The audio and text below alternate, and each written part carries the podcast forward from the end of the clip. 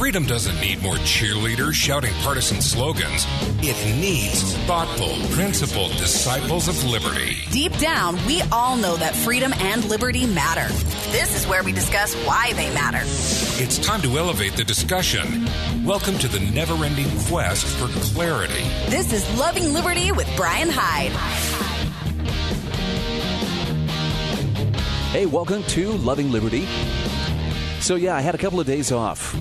And I'm, I'm grateful. Look, technology makes it possible to do uh, best of shows, and, and I'm quite happy with uh, with uh, you know the, the reruns that I was able to uh, to play in my absence. But you know, I have a lot to say.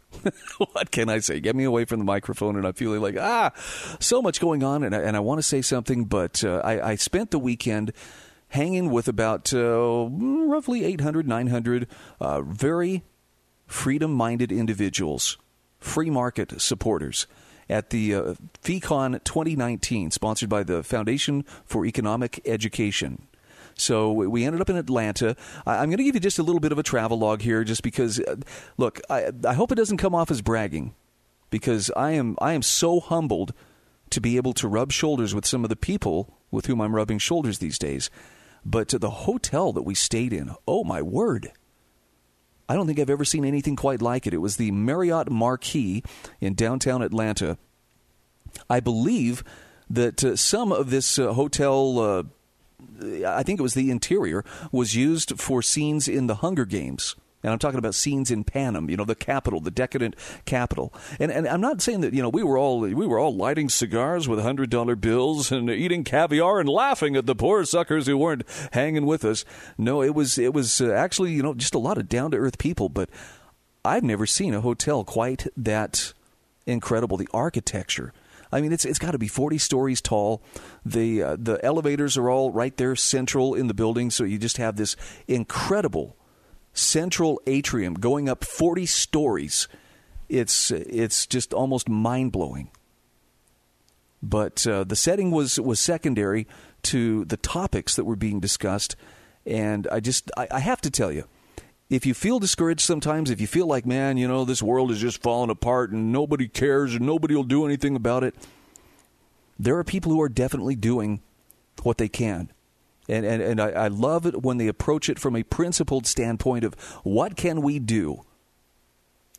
Let me, let me put it another way. How can I act in a way that will have positive impact on the world? It's not enough just to say, I want to change the world for the better. This was one of the talks that was given there.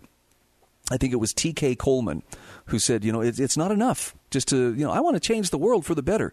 You have to set your course in such a way that the actions you take, the way you live your life, the steps you make your feet take, move in a positive direction. And that's intimidating for some people because let's face it, most of us tend to underestimate our, our abilities of uh, you know what we can do, or or we hide behind false humility of well, I'm really not that good, or I don't know what to do. But uh, I, am here to tell you that there were people of all ages, lots of young folks, and that probably gave me the the greatest uh, sense of hope of all. Not, not all the, the millennial generation are a bunch of snowflakes. This needs to be understood. And even if it's a minority that uh, rep- is represented by the, the kids, the, the young people, sorry, I'm talking like an old man, uh, the, the millennials that I saw this, this past weekend, it doesn't take more than a small minority of individuals of good character, sound understanding, and, and principled action to make a, a very noticeable difference in the world. I think British anthropologist Margaret Mead would agree with me, right? It's always been the small groups of people who are dedicated, tireless, that have ended up affecting the greatest positive change.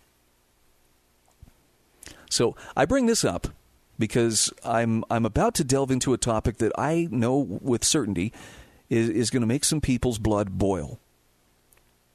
And you just need to understand my goal here is not to make people angry, but my goal is to, to hopefully bring a, a deeper level of thought to a, the subject that I'm about to broach. You ready for this? Is it could it be more clear? Could it not be more clear that we are being steered into a war with Iran? And I hear the denials, you know, and I hear the, well, you know, the U.S. has video evidence that shows this, and the U.S. knows this, and the U.S. knows that. I'm sorry, but my own government has been the provocateur too many times. They have lied too many times. In fact, a friend sent me a, a, a nice email. I've seen the meme since pop up on Facebook. How long before Iranian forces attack the USS Maine while it does peacetime patrols in the Gulf of Tonkin? Now, if you're past a certain age, you're going to understand all of those references. But that's some pretty solid evidence that in the past, yes, our government has lied to us for the purposes of getting us embroiled in some conflict. And by saying this, it, it needs to, I, I feel foolish that it even needs to be said, but I got to make clear. I'm not trying to shill for Iran. I'm not trying to excuse any foreign power from acting in bad faith or, or behaving in a threatening manner. But the word entanglement sticks in my mind as to, well, why are U.S. officials acting the way that they are? I know Caitlin Johnstone has been one of the, the voices of reason when it comes to uh, you know keeping keeping tabs on the, the folks who are, are trying so hard to steer us into this conflict. She has seven reasons to be highly skeptical of the Gulf of Oman incident, in which apparently two vessels were damaged, um, and we're you know we're told Iran is to blame. Iran is to blame. Here are a couple of the reasons, though. Number one, Secretary of State Mike Pompeo is a well established liar. He has a history of circulating blatant lies about Iran and the behavior of the Iranian government, and it wasn't that long ago he told an audience at Texas A&M University when he was leading the CIA, quote, "We lied, we cheated, we stole, we had entire training courses. It was great." His words. Number 2, the US empire is known to use lies and false flags to start wars. They have an extensive, well documented history of advancing pre existing military agendas using lies, false flags, and psyops to make targeted governments appear to be the aggressors. This is such a well established pattern that Gulf of Tonkin briefly t- uh, trended on Twitter after the Gulf of Oman incident. Okay, people are starting to connect the dots. Any number of government agencies could have been involved from any of the nations in this alliance, including the U.S., the UK, the KSA, the UAE, or Israel. Number three, John Bolton, security advisor to the president, has openly endorsed lying to advance military agendas. Now, I don't know if President Trump is, you know, behind this or if he's just going along, but I'm, you know, that mustachioed uh, security expert, John Bolton, was one of the driving forces behind the Iraq War which was built on lies and misrepresentations and things stated as fact which were not known to be fact.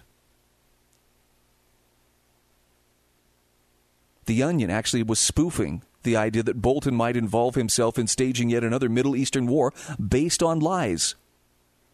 That's how predictable this has become.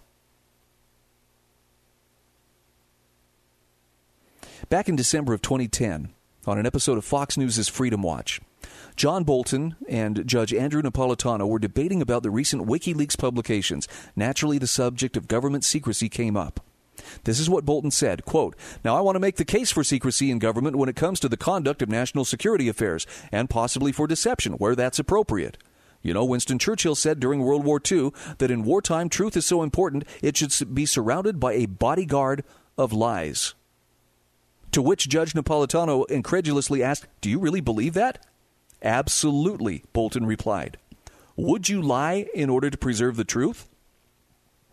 If I had to say something I knew was false to protect American national security, I would do it, Bolton answered.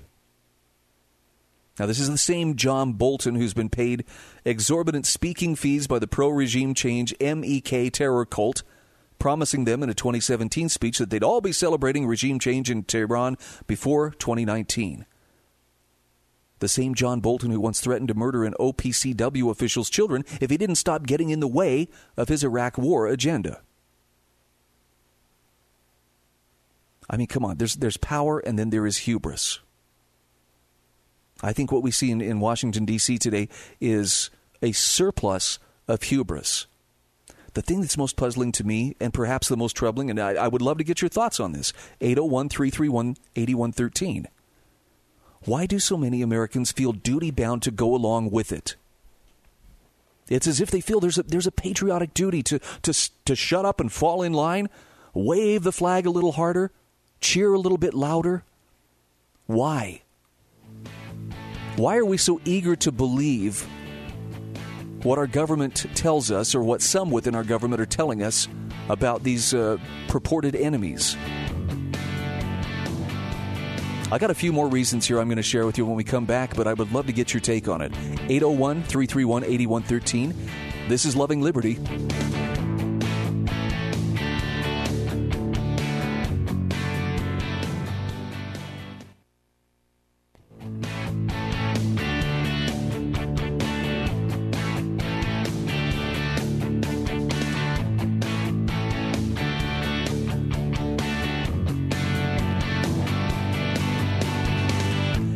Back to Loving Liberty.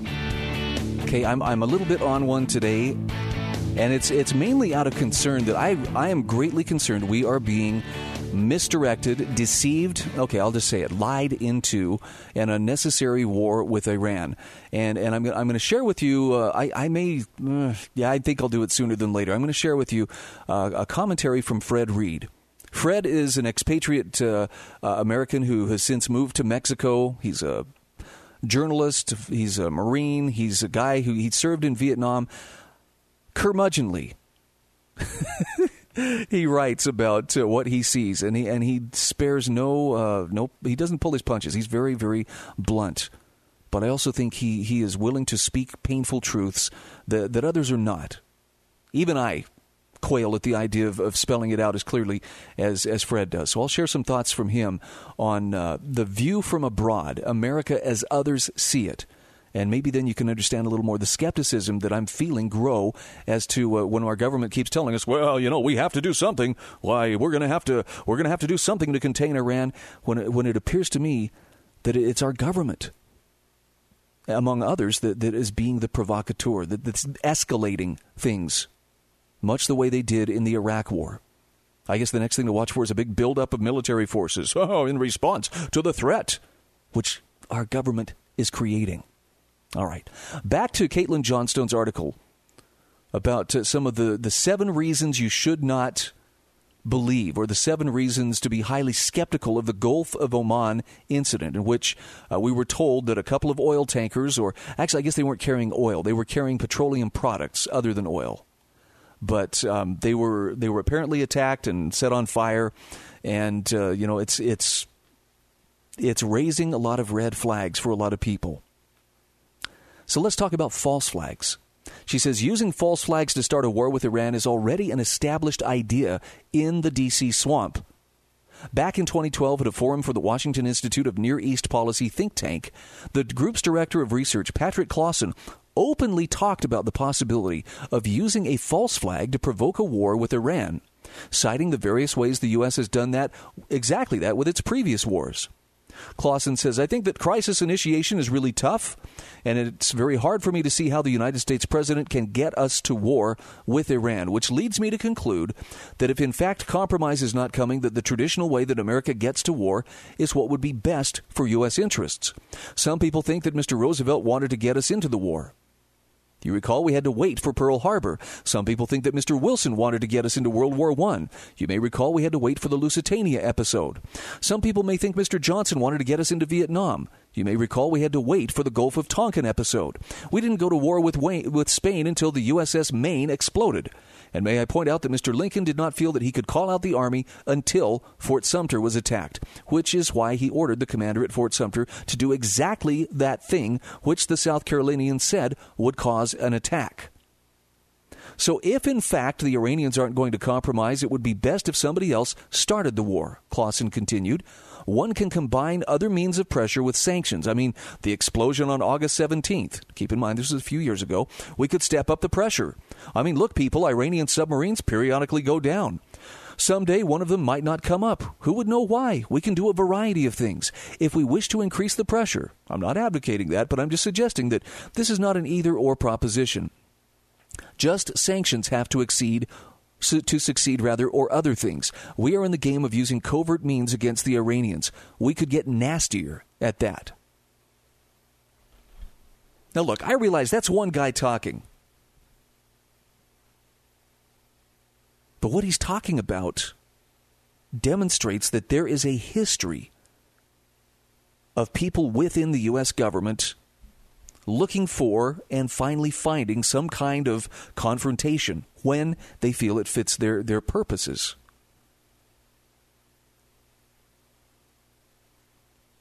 I'm still trying to understand how, how the, the good, the patriotic, can can see what our government is doing right now in the Persian Gulf and not get a sense that wait, doesn't it seem like we're the ones thumping our finger into Iran's chest and daring them to do something about it?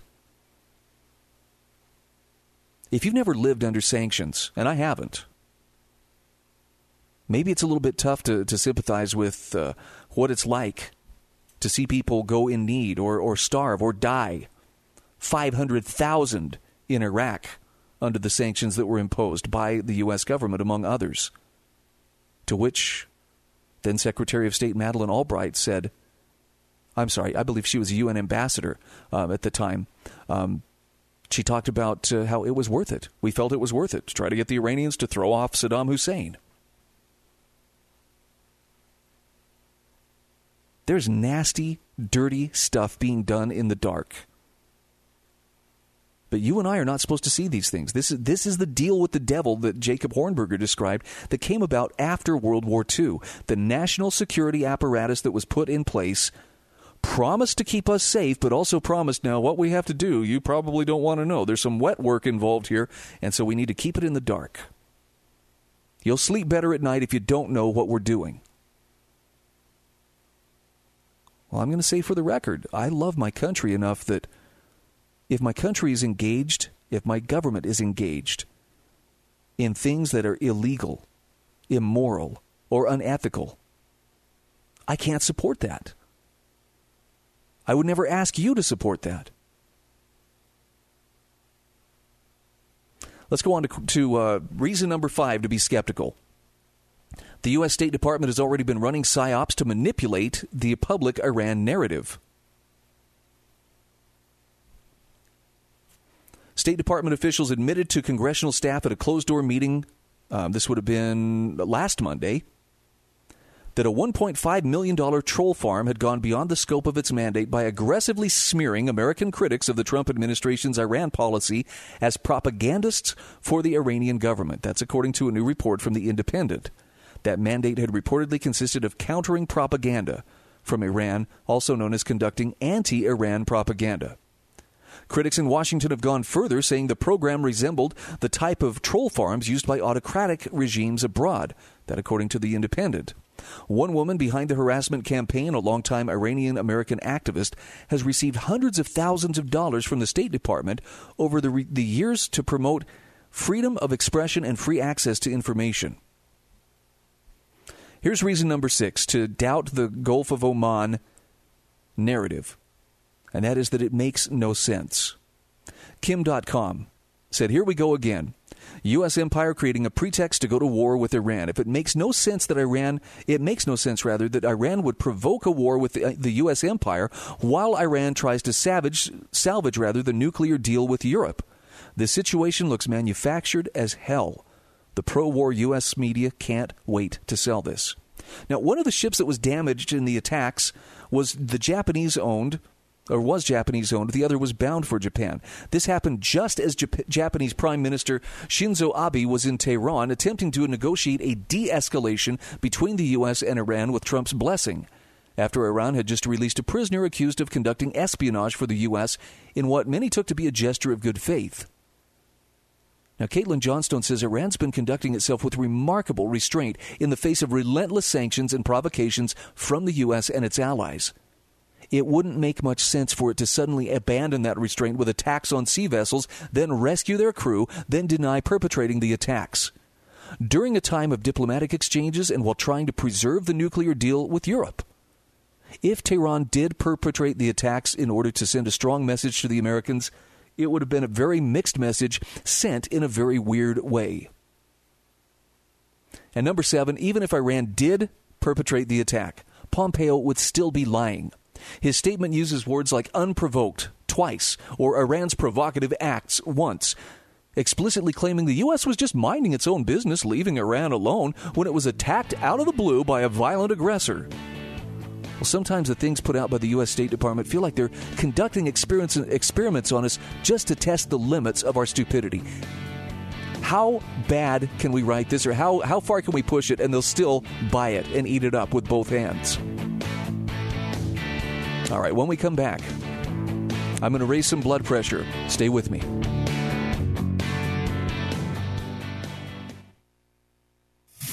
Timely, credible, thoughtful discussion without the partisan outrage. This is the Loving Liberty Radio Network.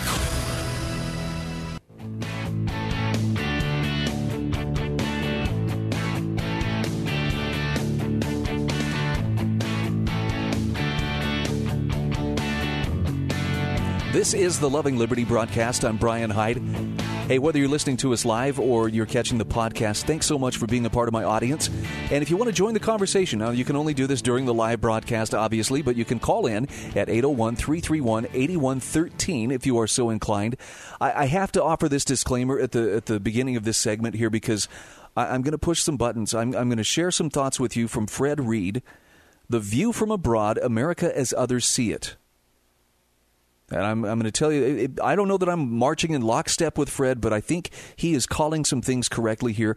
But I have to warn you, there are some hard truths. And he's going to say some things that, uh, that will definitely rub some people the wrong way. But I believe that they are truths. I, I think that there is there's there's no malice in his uh, recounting of, of what he says and what he sees. I believe it's actually being offered as a friend to those who are willing to listen. But I also can predict some people are going to want to protect their mental universe from the contradictions that are sure to crop up when they hear this. So consider yourself warned. If uh, if you need to, now might be a good time to wrap yourself in a flag, put a cool towel on your forehead, and and you can you can switch me off if you need to. He says Americans are brought up to believe that the United States is a shining city on a hill, a light to mankind. that the world envies for our values and freedoms and hates us because we have them. And he says this is ground into us from birth. Those of us now long in the tooth remember the 50s when Superman jumped out of a window while the announcer spoke of a strange visitor for another planet fighting for truth, justice, and the American way, which then were thought to be related. He says, As one who has traveled much and lived in several countries, I can tell you it ain't so. The world does not regard America with admiration. Now, I'm going to give a quick aside here, just so so we're clear before we dive in, uh, and and and he really you know goes to work here. There is much about this country that is good. I happened to sit next to a young German couple on my flight home uh, from Atlanta over the weekend wonderful people. They were excited to be in America, excited to see the beauty of this land, excited to experience some of the things here. And I'm grateful for that, for the wonder that they bring and, and the desire to come and see great things here. So this is not uh, in any way the, the suggestion that everything in America is wrong and must go. But there are some glaring inconsistencies for a nation that prides itself on being a city on a hill. There are some things that are inconsistent with our national character and with our behavior that will destroy us if they go unchecked. If they're allowed to continue on, we will look around one day as the people of the Roman Empire once did, and hey, what the heck happened? How did we fall apart like this? Because we are following a similar path of decline. So, what I'm going to share with you, I'm sharing in love but also with just a bit of sorrow that it has to be said.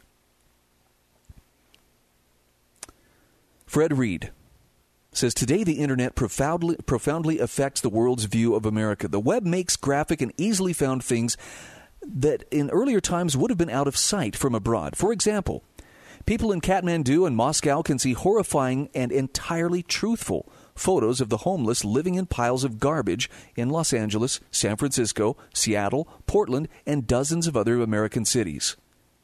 They can read of trade conventions avoiding San Francisco because of needles and excrement on the sidewalks. Such scenes are rare even in, the, in most upper third world countries. To the orderly Japanese accustomed to spotless cities and responsible government, such things are, in the strict sense of the word, incomprehensible. Home of the brave, land of the free, envy of the world. Just ask us. The estimated homeless population of LA is 58,000 and climbing. Swarms of flea carrying rats, which certainly exist, are said to cause outbreaks of typhus, a medieval disease. Anyone with a smartphone can see this. The frequent mass shootings in the United States astonish most of the world. Opening fire on a country music concert, randomly shooting to death people in a gay nightclub seems to most of the world a breakdown of civilization. It is. Many of these matanzas involve children gunning down their classmates. Even in a country like Mexico, accustomed to recurring slaughters of narcos by other narcos, the school shootings are a shock. Americans are now used to things that in any other country would be unthinkable. Bulletproof backpacks for high school students, police walking the halls, metal detectors, proposals to arm teachers, active shooter drills. To the rest of the world or to Americans who were in high school in the 60s, this is insane but it's normal in the indispensable country. The now predictable annual harvest of 700,000 successful homicides in Chicago, the 300 in Baltimore, plus thousands of wounded, seem to outsiders like something out of Blade Runner. Much of the civilized world wo- looks with wonder on an America overflowing with guns and using them on each other. Only in America.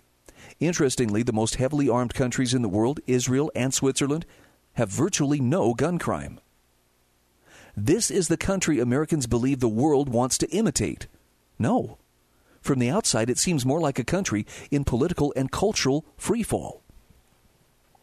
He says to everyone else, the militarization of the United States, its absurd military expenditures, its huge numbers of nuclear weapons, its desire to upgrade them, to develop small tactical nuclear weapons, its preparation for nuclear war with specialized flying bunkers, seems nutty.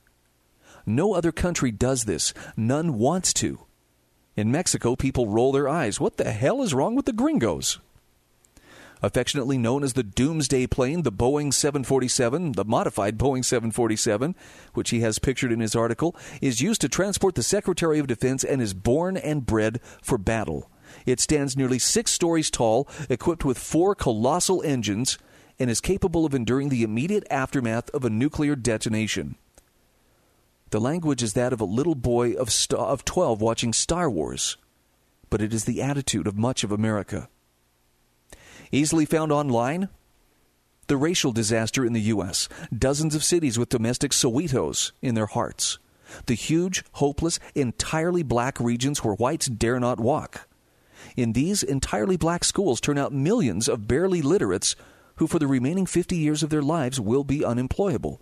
And this is all online with photos and statistics. Man just out of jail, arrested in rape of woman, age 78. Another face of rape, another face of race rather, in America. These stories common as potatoes. A similar gentleman just threw a white child of five from three stories up, are suppressed to the extent possible by the American media, but often show up in British dailies. Such things almost never happened in Europe before the arrival of African and Muslim immigrants. The whole world can see. Freedoms? More sophisticated readers abroad know of our intensifying censorship, the words that can get you fired, the controlled press, the surveillance. Americans know what you can't say and who you can't say it about. We know the police are militarized and out of control, by the way. Look at the, the video out of a parking lot in Phoenix near a dollar store guns in the face, F bombs, threats to put a bullet through people's heads over an alleged theft of a dollar store doll by a four year old child. It's, it's as ugly as it gets. Fred Reed says, We see the cell cam videos of the beatings. So does the world. Americans' foreign policy makes it hated in most of the world. It seems a murderous, thuggish, brutal, a menace to everyone. For example, the U.S. killed over a million people in Iraq. This doesn't bother Americans. Since 2000, it has destroyed Iraq, Syria, Libya, enters its 18th year of butchering Afghans, bombed Somalia, sends troops to Africa. It militarily threatens North Korea, Venezuela, Iran, seeks to destroy the economies of Iran, Venezuela, Cuba, Russia, China. It sanctions Europe. No other country does this. Now he says this is not the griping of Fred. It is what the world sees daily in detail. Number of wars started since 2000 by Russia or Iran. Zero. China, zero. North Korea, zero. America, hmm, question mark. Number of countries openly running torture sites while talking of human rights, one. The country with the largest prison population, the answer is left to the reader as an exercise. He says, even today, Americans speak of American values, of the country's devotion to democracy and human rights and freedom, and maybe Americans believe it, but no one else does. The United States has a horrendous history of installing or supporting hideous dictators, supporting repressive regimes, overthrowing elected governments, human rights in Saudi Arabia, Israel. Come on, the world is not blind. Americans, self absorbed, perhaps the most historically ignorant of first world peoples, shrug such things off. I'll get over it, whatever it was the nations involved do not shrug them off. You can bet the Chinese know about uh, legation days, America's role in forcing the opium trade on China extraterritorially. He says, From abroad, America is a feral, amoral, remorseless empire rotting from within, willing to do anything to maintain its dominance. From inside the U.S., it seems otherwise. Do you, an American reader, want to kill Afghans? buy another trillion dollars of nuclear weapons, go to war with Iran or Russia. But Americans have no influence over what Washington does. And the world judges by what it sees.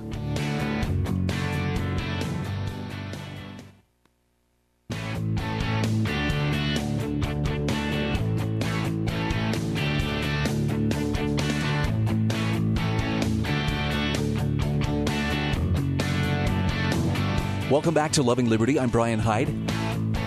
Okay, I'm going to include a link to the uh, Fred Reed article in the show notes. I really hope that you'll uh, take the time to check it out. I I'm I, am a little discouraged when I when I think about uh, some of the, the wholesale deception that I, I perceive at play in steering our country into yet another what I believe is needless and unjust war and yet, uh, you know, the the last point that, that Fred Reed makes in his article is Americans have no influence over what Washington does.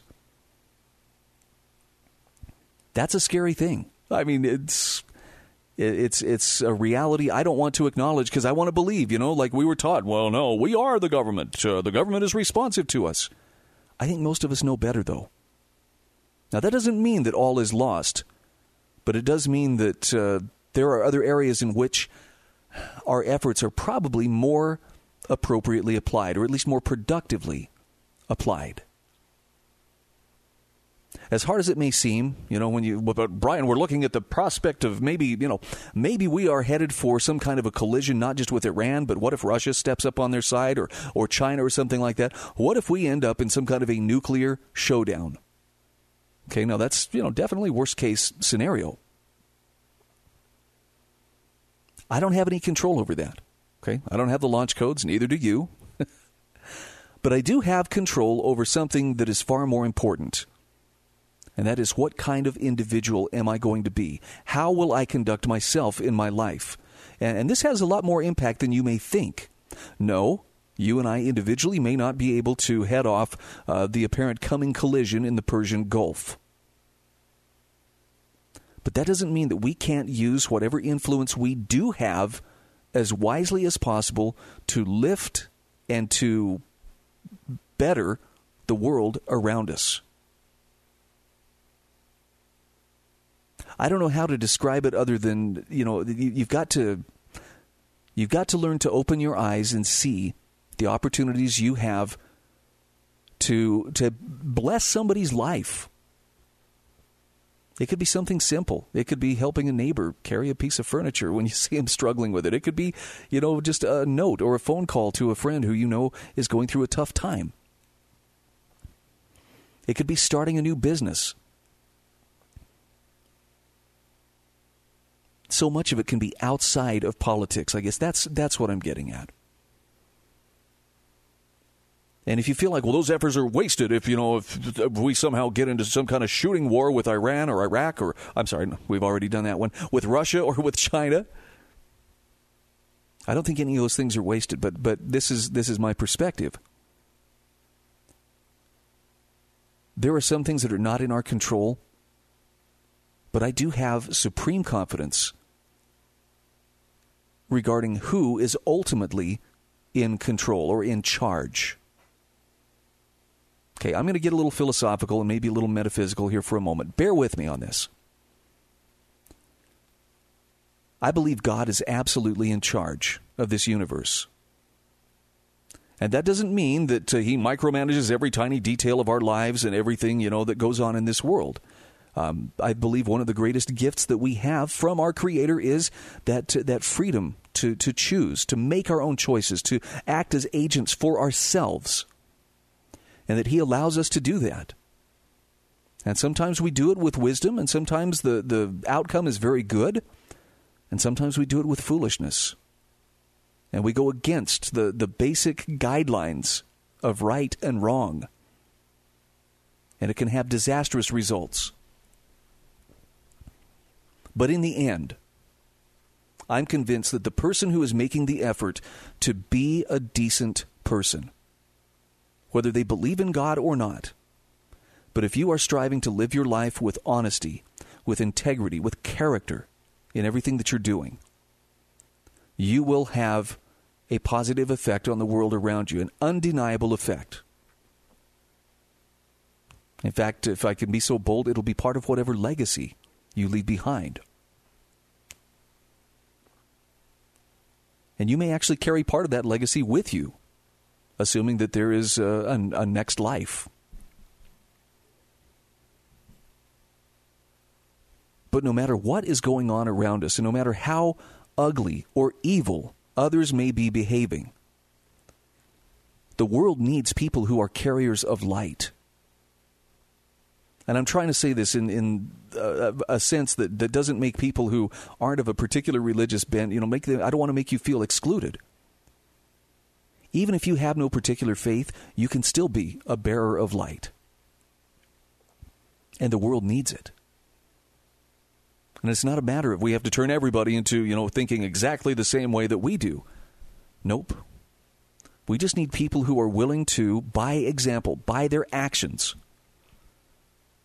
live in such a way that others can see, proof positive with their own eyes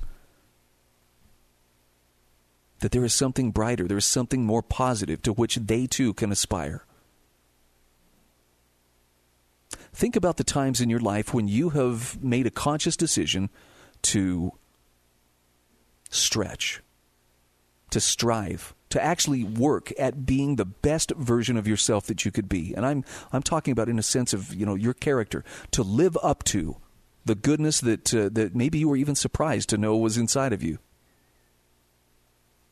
I would wager that more times than not, what inspired you to make that effort is you encountered somebody whose behavior or whose example showed you that it can be done. And not only can it be done, but in some way it brightened your world or your understanding or lightened your heart in such a way that you went, This this is real, this works. And it made you want to be better as a result. They didn't they didn't berate you or otherwise, you know, shout you into it or shame you into being a better person. They showed you by their actions and maybe by how they treated you that you are a better person. And you wanted to rise to that level of expectation. I apologize for getting so uh, so philosophical here, but I guess what I'm trying to get at is don't overlook the little things yes, we can see that on a macro level, humanity is uh, is in a very clear state of crisis. Very consistent, by the way, the way with the whole fourth turning uh, cycles of history. I still recommend get the book, The Fourth Turning by Strauss and Howe. It will change the way you look at history. But as that fourth turning crisis builds, and we are in the middle of a very building crisis right now. We've been in crisis for some time, but it is building to its crescendo. And I'm guessing sometime within the next five to ten years, it will come to a head, as other fourth turning crises have before. What will make the biggest difference on the outcome, whether it is an outcome for the, for the better, like the American Revolution was, or maybe an outcome for the worse, like, say, the uh, Bolshevik Revolution was for the people in Russia? is going to be determined by the character of people like you and me and how we choose to conduct ourselves. So, this is not a call that you should be in Sunday school. Next Sunday, I want to see you there, 10 o'clock. You need to be there. But rather a chance to just evaluate what can I do? What would I want to do? Or even better, what is my mission? I just had a chance this weekend to hang out with a lot of people who feel very keenly that sense of personal mission and, and the corresponding responsibility that comes with it to, to make something of themselves. It's tremendously exciting. and everybody has a little bit different role to play. It's not not everybody has to do the exact same thing, which to me is the beauty of it. You have skills and talents that I don't. You have passions that make your life, you know, that make you come alive. That's a phrase I heard quite a bit this weekend. Not so much, you know, what is it uh, what should I do? What is my unique purpose? But what is it that makes me come alive? I really believe every single one of us has something that sparks that sensation within us. And it's a happy day when you figure out what that is and realize this is something I can do and this is something I want to do with my life. The beauty of it is I can't tell you what yours is. I can't tell you what your what your purpose may be. But I can tell you with 100% confidence you have one. And it's on you to figure out what it is and then how you want to pursue it. Well, that's all the time we're going to have for today. But uh, hopefully, I've given you something to think about. Try not to be too angry with me for the uh, Fred Reed commentary, but I think it's some stuff definitely worth considering. We see ourselves in a very different way than the world sometimes sees us. Let's take that for what it's worth do what we can to change things for the better. This is Loving Liberty. Stand by. Beth Ann is next. Timely, credible, thoughtful discussion without the partisan outrage. This is the Loving Liberty Radio Network.